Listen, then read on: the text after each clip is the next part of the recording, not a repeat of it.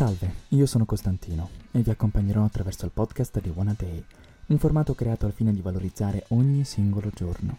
Sarò infatti la vostra guida dentro la storia grazie ad un oggetto molto particolare, l'almanacco, ovvero un calendario che associa ad ogni giorno un evento del passato. Sembra complesso, ma in realtà è molto semplice. Sblocco il telefono e guardo il mio widget di One a Day.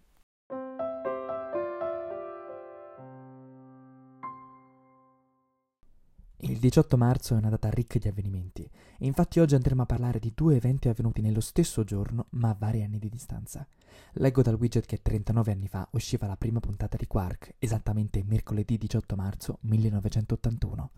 Con Quark, piacere della conoscenza e spettacolo diventano un connubio vincente.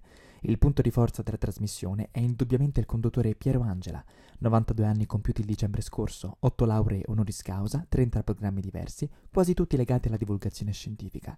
È addirittura comparso più volte nel fumetto di Topolino. Il nome della trasmissione fu scelto da una rosa di 50 proposte. Quark, inteso come andare dentro le cose. I quark infatti sono quelle minuscole particelle di cui sono fatti neutroni e protoni.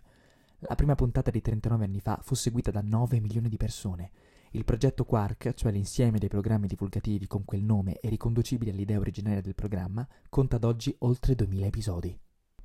L'altro evento di oggi si svolgeva 172 anni fa. Si tratta delle Cinque giornate di Milano. In preda al malcontento per la politica repressiva della polizia austriaca, la mattina del 18 marzo 1848 la popolazione insorse, occupando il palazzo del governatore e alzando barricate per strada contro l'esercito austriaco. La resistenza durò cinque giorni e il 22 marzo Milano venne liberata e affidata a un governo provvisorio. Non mi dilungo ulteriormente e vi do appuntamento come al solito domani. Grazie.